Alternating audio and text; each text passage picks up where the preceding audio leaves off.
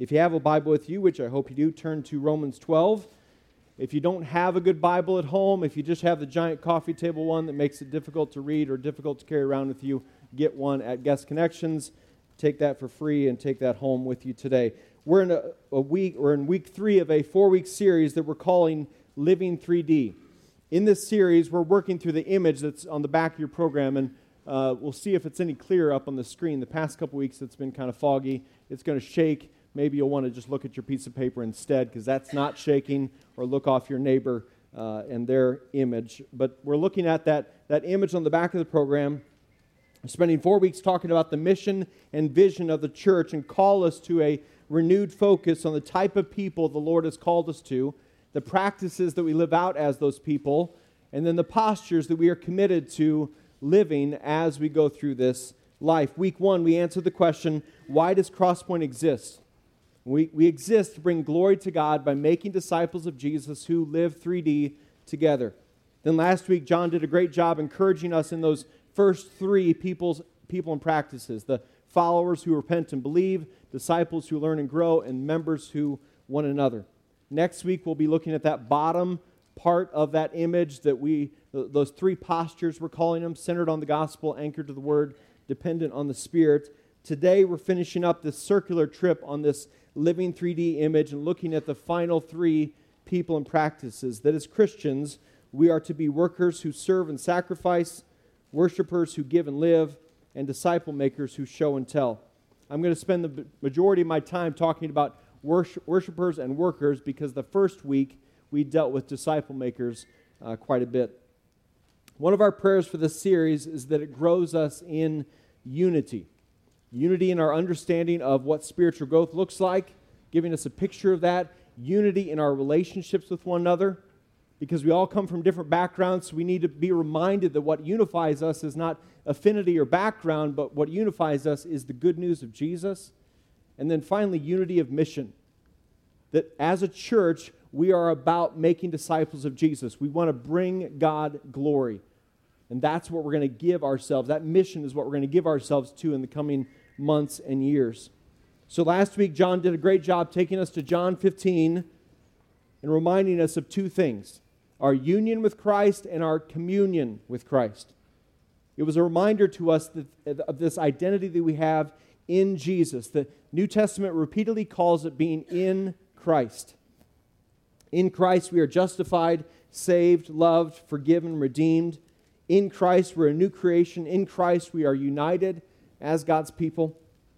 We've talked about this before. The idea is not original to me. I have no idea who came up with it.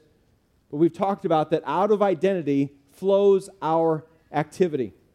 So, for example, out of my identity as a husband flows the activity to love my wife, to speak words of love, to listen to her, to uh, serve around the house, to pray for her, to provide for her. Out of my identity as a father leads to activity of loving and raising my kids and investing in their lives and spending time with them and engaging in both easy and difficult conversations. Out of my identity as a coach, I'm going to show up. It's okay, it's not going to blow away. And if it does, we suddenly have a sunroof, okay? but out of my identity as a coach, I'm going to show up to practice with a plan. I'm going to show up to game with a plan. Out of my internal identity I possess flows external activity as a result. So if I claim to know and follow Jesus and have this inward faith and trust in Him, this union and communion, which John talked about last week, then that should result in external differences in my life. Activity that looks like Jesus. The Bible picture of this is roots and fruits.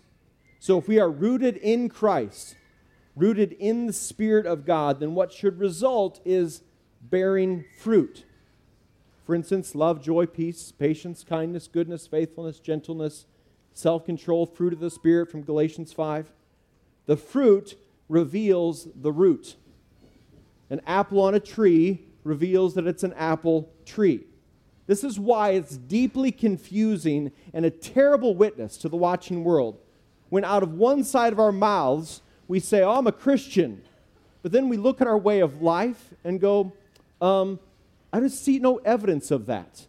You claim that the, your root is in Christ. I see no fruit of that in your life. Out of our, out of our identity flows our activity. It's never the other way around. So when it comes to our faith in Jesus, it's never, it's never religious activity leading to inward identity. That is a works based religion. It is this idea of, okay, do these 10 things, do these 10 things, and then you'll become acceptable to God. Oh, you messed up? Okay, uh, do those 10 things and add one more. Uh, oh, you messed up again? Okay, you got to work harder at this. You got to do these 10 things and add three more things and add three more things, and maybe, maybe you'll get back into the divine, divine's good graces. If our faith is, work, is based on works, it is a never ending cycle of enslavement, disappointment, and defeat.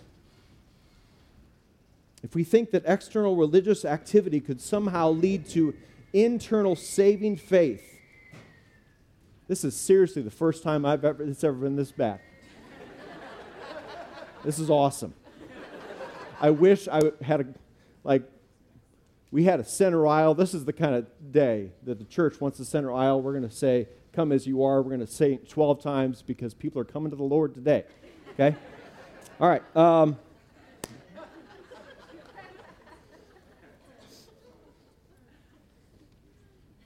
if we think external religious activity could somehow lead to internal activity or internal identity in Christ, we look no further than the Old Testament and see that that leads to perpetual defeat.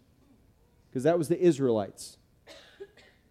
And what the Lord revealed to them, what the Lord reveals to us, is that what needs to change is not something externally, but something internally. What needs to change is, is our hearts, a transformation of the hearts. What we proclaim and believe here at Crosspoint is the gospel of God's grace.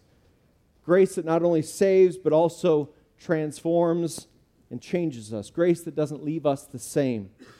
Listen to the progression in Ephesians 2, this progression from inward faith to outward good works. Ephesians 2, 8 through 10. For you are saved by grace through faith. And this is not from yourselves, it is God's gift, not from works, so that no one can boast. For we are his workmanship created in Christ Jesus for good works, which God prepared ahead of time for us to do.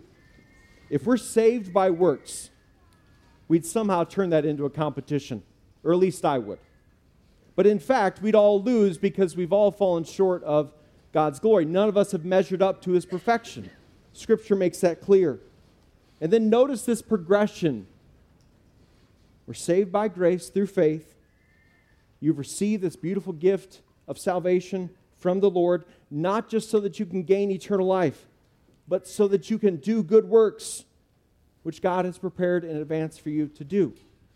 Inward faith leading to external good works. The book of James talks about this that a living faith leads to works, that a faith without works is dead. But you don't obtain faith in Christ by doing a lot of things. You obtain faith in Christ through repentance and faith. It's a one way street, faith leading to works. I say all that to keep reminding our hearts and lives that the practices that we're talking about in these six things around the circle are because of the people we are in Christ. In each of these six people and practices, there's a significant amount of external activity. Like disciples who learn and grow, we're actually having to open up our Bibles. We're going to have to pray. There's external activity to that. Members who one another. This is one, one uh, application of that is well, we're going to prioritize this gathering. We're going to prioritize gathering with other believers the other six days of the week. There's activity involved. Today, there's activity involved, but it's a lot of it's outward facing. But we do it out of this internal identity that we have in Jesus. Following that, Ephesians 2 8 through 10 progression. In Romans 12, we see that same progression as we turn our attention now to these final two people and practices. We're not going to deal with them in order, so hopefully that doesn't cause you to twitch. Uh, we're going to deal with worshipers first, then workers, because that's the flow of Romans 12. Listen to the first two verses talking about worshipers who give and live first. Therefore, brothers and sisters, in view of the mercies of God, I urge you to present your bodies as a living sacrifice, holy and pleasing to God. This is your true worship. Do not be conformed to this age, but be transformed by the renewing of your mind, so that you may discern what is the good, pleasing, and perfect will of God. From chapters 1 through 11, Paul has been teaching on the mercies of God. Just this quick flyover is some of the things that the Holy Spirit has inspired him to write in those first 11 chapters.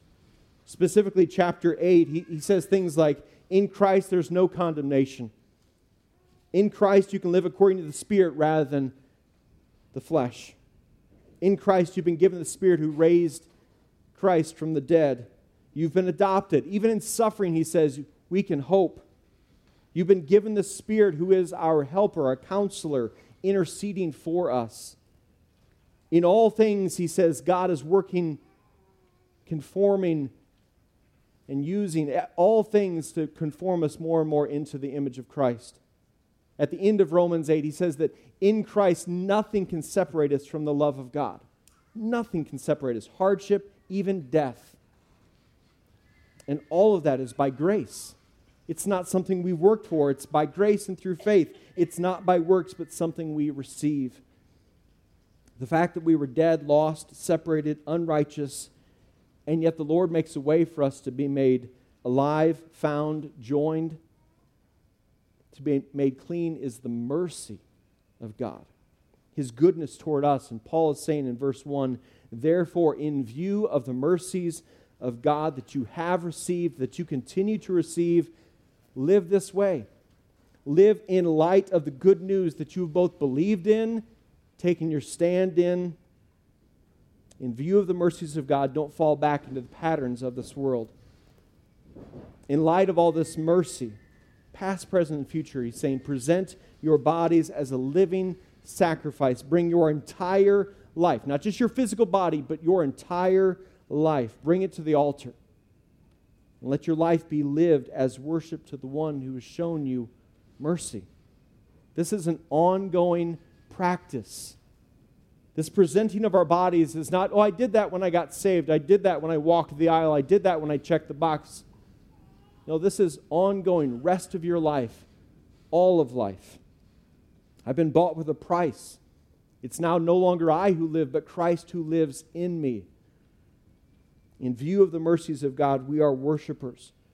Worshipers who give and live. You and I are worshipers not just when we stand and sing, not just when we give an offering, not just when we are with other believers, but you and I are worshipers this week when we go into a workplace, when we look at our phones, when we relate to our loved ones, when we deal with the consumer issue that you have, when you go to school, when you walk into that class, when you go to that event for your kid, when you walk into that party, we are worshipers.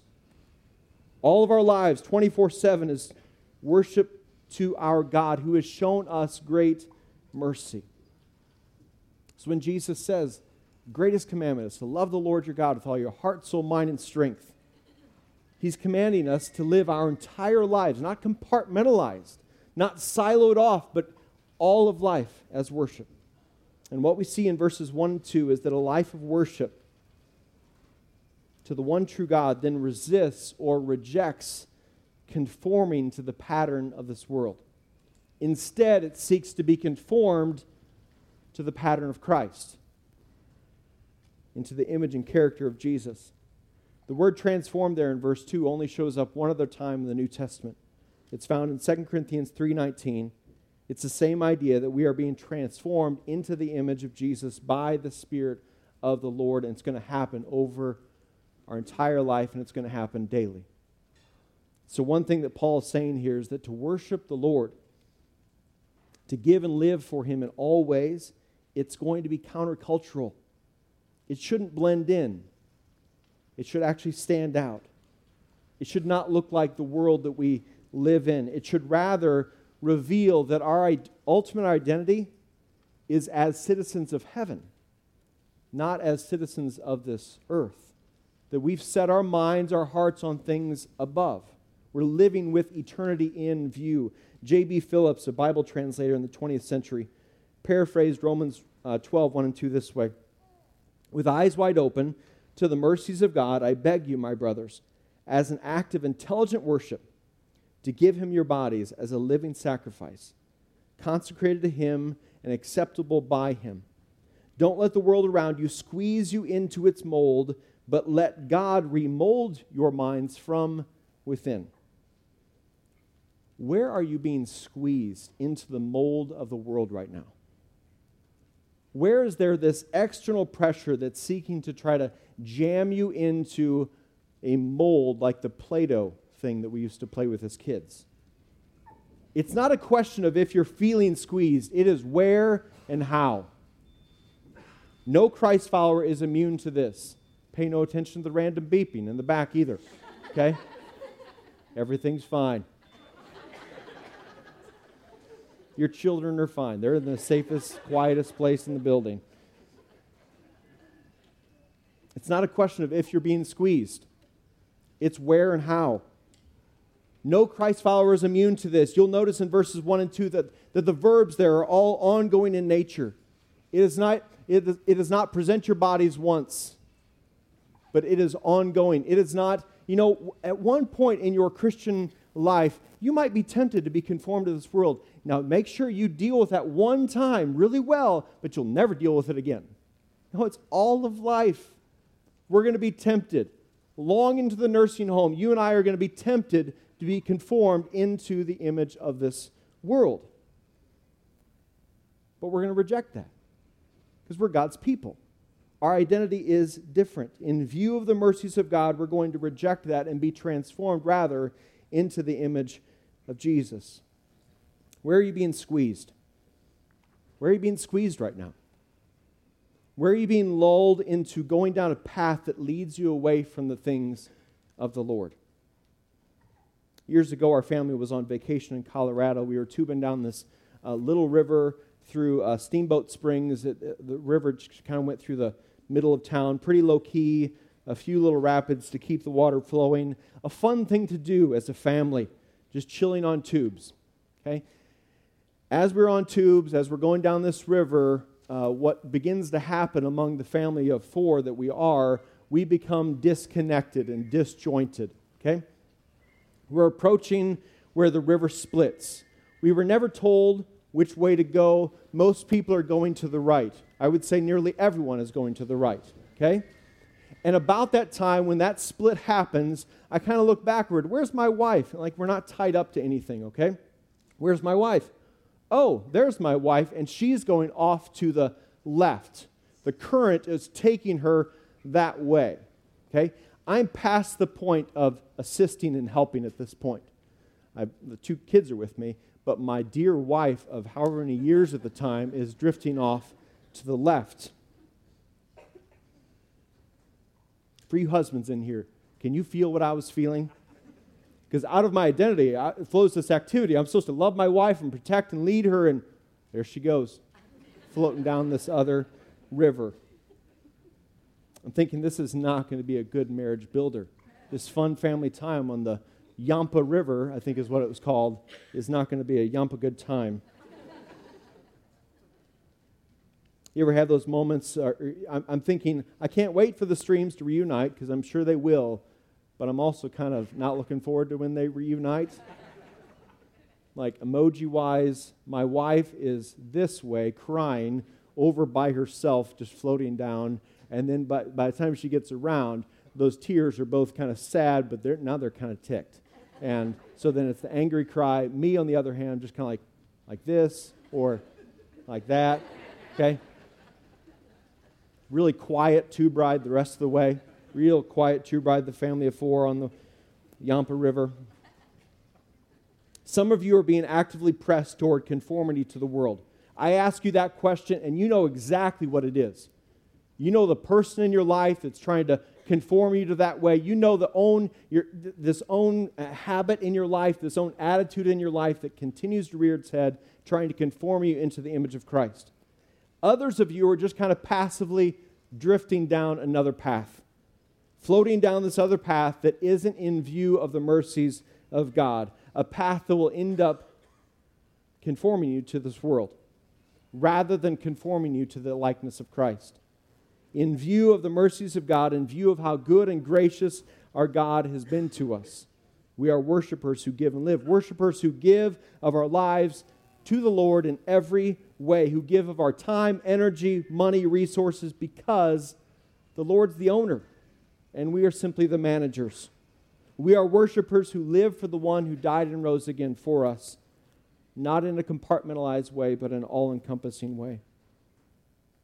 In view of the mercies of God, we are also workers who serve and sacrifice, and that's where Paul goes next, starting in verse 3. For by the grace given to me, I tell everyone among you not to think of himself more highly than he should, more highly than he should think. Instead, think sensibly as God has distributed a measure of faith to each one. Now, as we have many parts in one body, and all the parts do not have the same function, in the same way, we who are many are one body in Christ and individually members of one another. According to the grace given to us, we have different gifts of prophecy. Use it in according use it in, use it according to the proportion of one's faith. If service, use it in service. If teaching, in teaching. If ex, exhorting, in exhortation. Giving with generosity. Leading with diligence. Showing mercy with cheerfulness. Brothers and sisters, in view of the mercies of God that have been extended to you, in light of your salvation, your new identity in Jesus, you've been called to serve and be a part of the body of Christ.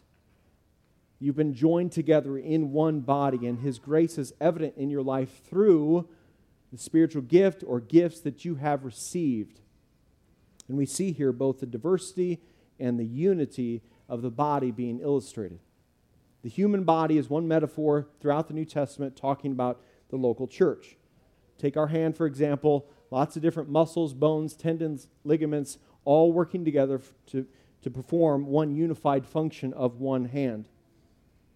Over 20 years ago, uh, my left index finger was, uh, was involved in a table saw accident. So was the rest of my body, but my, my left, my table saw accident, it, it went through my index finger. And short of this top tendon, I think that's a tendon, maybe it's a ligament, someone smarter than me could tell me, but short of that one, it was off. Okay? Yummy, sorry. But after two surgeries, it got reattached. It's kind of funny looking. It kind of points off to the, like right now, I'm not pointing at my wife, I'm really pointing at Christy right there. It's just kind of an angle thing. It's not fully functional. Like on its own, I can't pull it down and touch my palm. No amount of success posters or inspiring videos could pull that thing in there, okay? What it needs is my middle finger to pull it inward. It can come down together, but it can't come down on its own. Both fingers are unique index finger, middle finger, vice versa, but they need one another to function correctly. And as part of a hand, they need one another to function for that unified purpose. Listen to uh, 1 Corinthians 12, 4 through 7. Uh, speaking of, you see, diversity and unity talked about back and forth in this passage. Now, there are different gifts, but the same Spirit. There are different ministries, but the same Lord. And there are different activities, but the same God produces each gift in each person. A manifestation of the Spirit is given to each person for the common good. So in Romans 12 and 1 Corinthians 12, places like uh, Ephesians 4, 1 Peter 4, we are given examples of spiritual gifts. And if you're in Christ, you've been given the Holy Spirit, who has then gifted you with a unique ability that is used for the unified purpose, for the common good, for the unified purpose of the building up of the body of Christ. Diversity of gifts, but unified in purpose. Some spiritual gifts are visible in front of in front platform type gifts, teaching, leading, Others are behind the scenes, mercy, service, for example. Both types of gifts are needed so that the body functions in a healthy, God glorifying way. Both types of gifts need each other, like my two fingers need one another. So, a leadership gift needs the gift of administration. A gift of teaching needs the gift of service. A gift of mercy needs the gift of giving. Every member is doing their part so that the ministry that flows from this local body of Christ is the most effective for the lives that will serve, impact, and reach. If you're a Christ follower, you've been called to be a worker in the kingdom who serves. One commentary on this passage said this The gospel does not produce perpetual spectators, but mobilizes hearers to, to make a difference for others as God has made a difference in them. We love as He has loved us, we serve as He has served us. Again, our activity flows from our identity in Jesus. Listen to 1 Peter 4 10 and 11.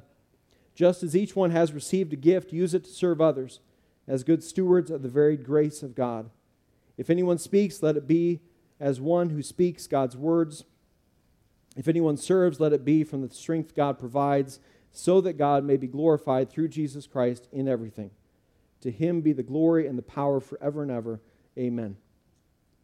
If you're in Christ, you've got abilities, spiritual gifts, experiences, passions that God wants you to use to serve others for the common good.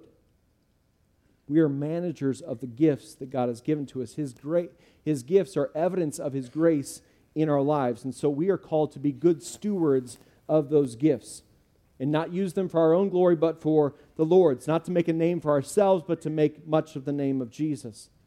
And as you can see in this passage, we do it in the Lord's strength, out of that internal identity we have in Him. A common misconception in the local church is that the only people who minister in the church are the staff who get paid. A few do the work of ministry, while the many watch and consume the work of ministry.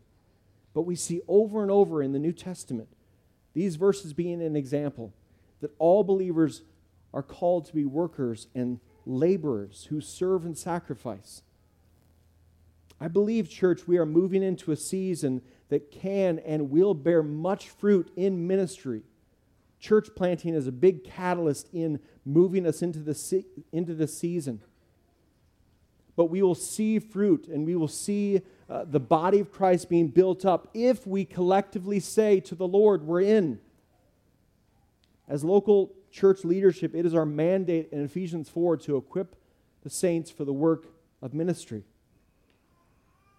But then there's this promise in Ephesians 4 that says if we do that, the body of Christ is built up.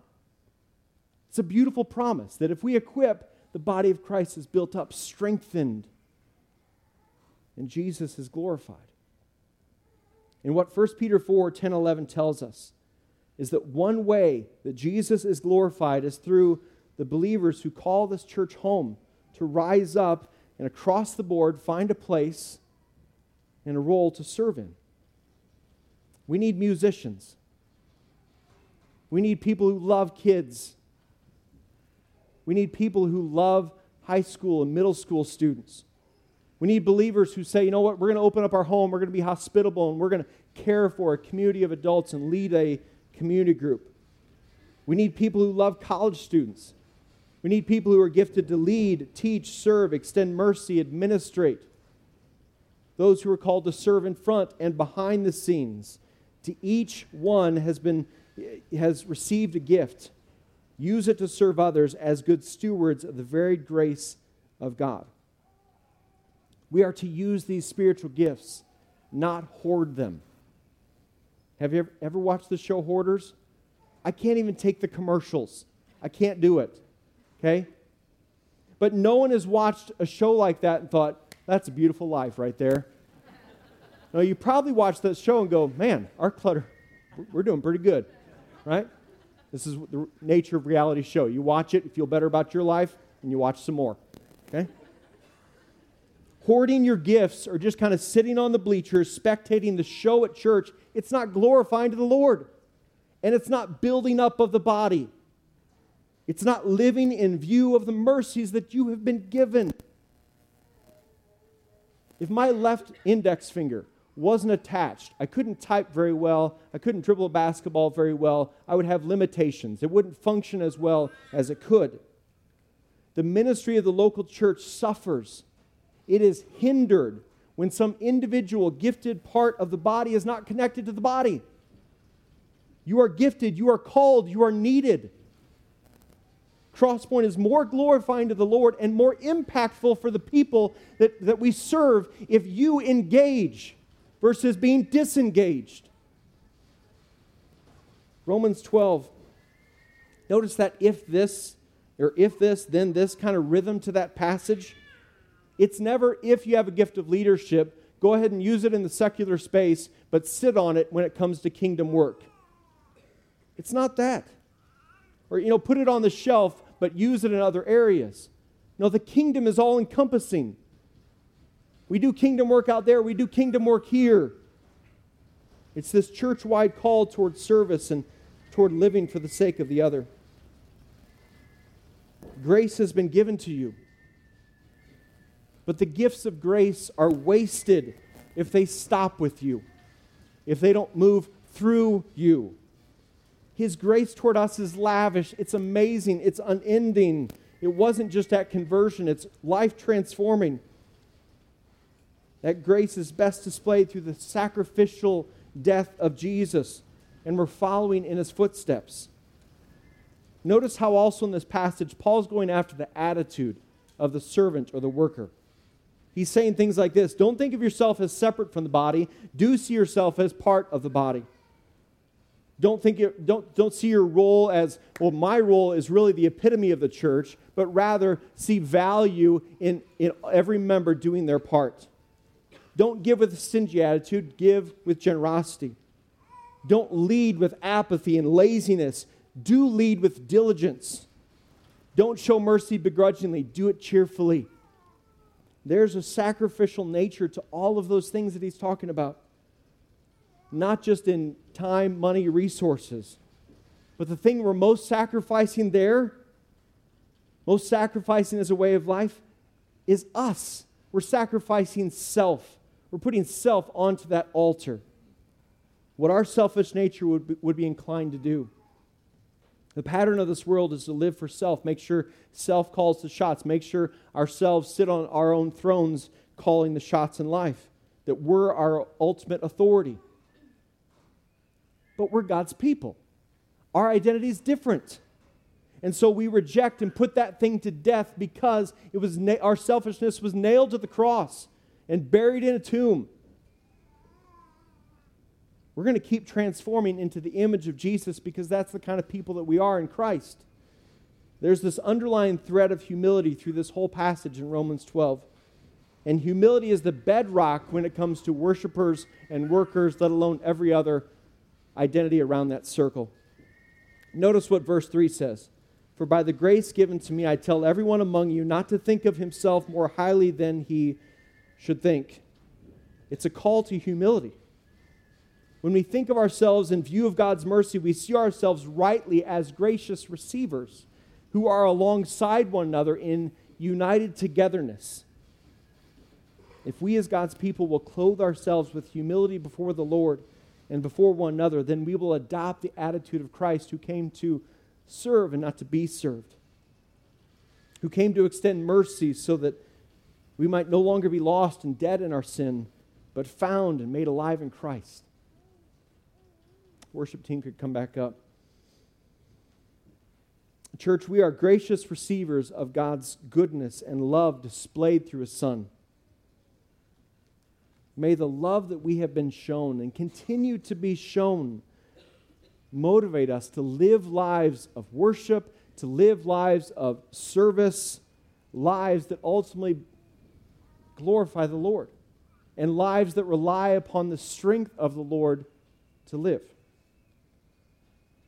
Father God, we are grateful that salvation is by grace and through faith. We are grateful for the kind of people that you have transformed us. That Ephesians 2 makes it clear we were dead, lost, and you've made us alive in Christ. We have been found. Thank you for extending to us mercy upon mercy upon mercy.